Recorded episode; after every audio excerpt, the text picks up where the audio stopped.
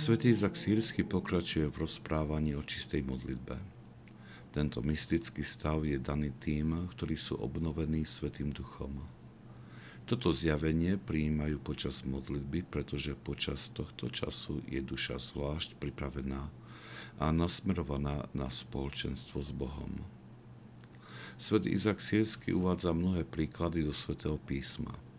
Spomína zjavenie aniela Zachariášovi počas modlitbu, víziu svätého Petra a Kornélia, ktorá sa im rovnako dostala počas diela modlitby pripomína aj momenty zo starého zákona, aby nám zdôraznil dôležitosť modlitby.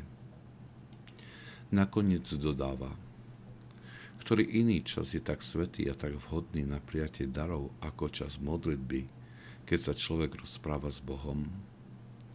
Rozpráva sa s Bohom samotným a jeho srdce je vrchovato naplnené Bohom tu začína chápať neobsiahnutelné veci, pretože Svetý Duch sa hýbe v každom človeku podľa jeho miery. A mysel človeka je pohltená v ohromnom úžase a zabúda túžbu svojej vlastnej prozby. Stav čistej modlitby je darom z hora. Je to pôsobenie Svetého Ducha v človeku, ktoré akoby odhrňa závoj, ktorý vysí medzi týmto svetom a svetom budúcim.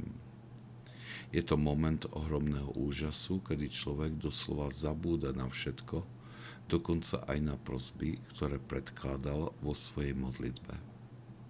Všetko zamlkne a človek stojí v tichu pred Bohom. Toto je vrchol modlitby. V tomto vrchole uticha všetko, dokonca i samotná modlitba.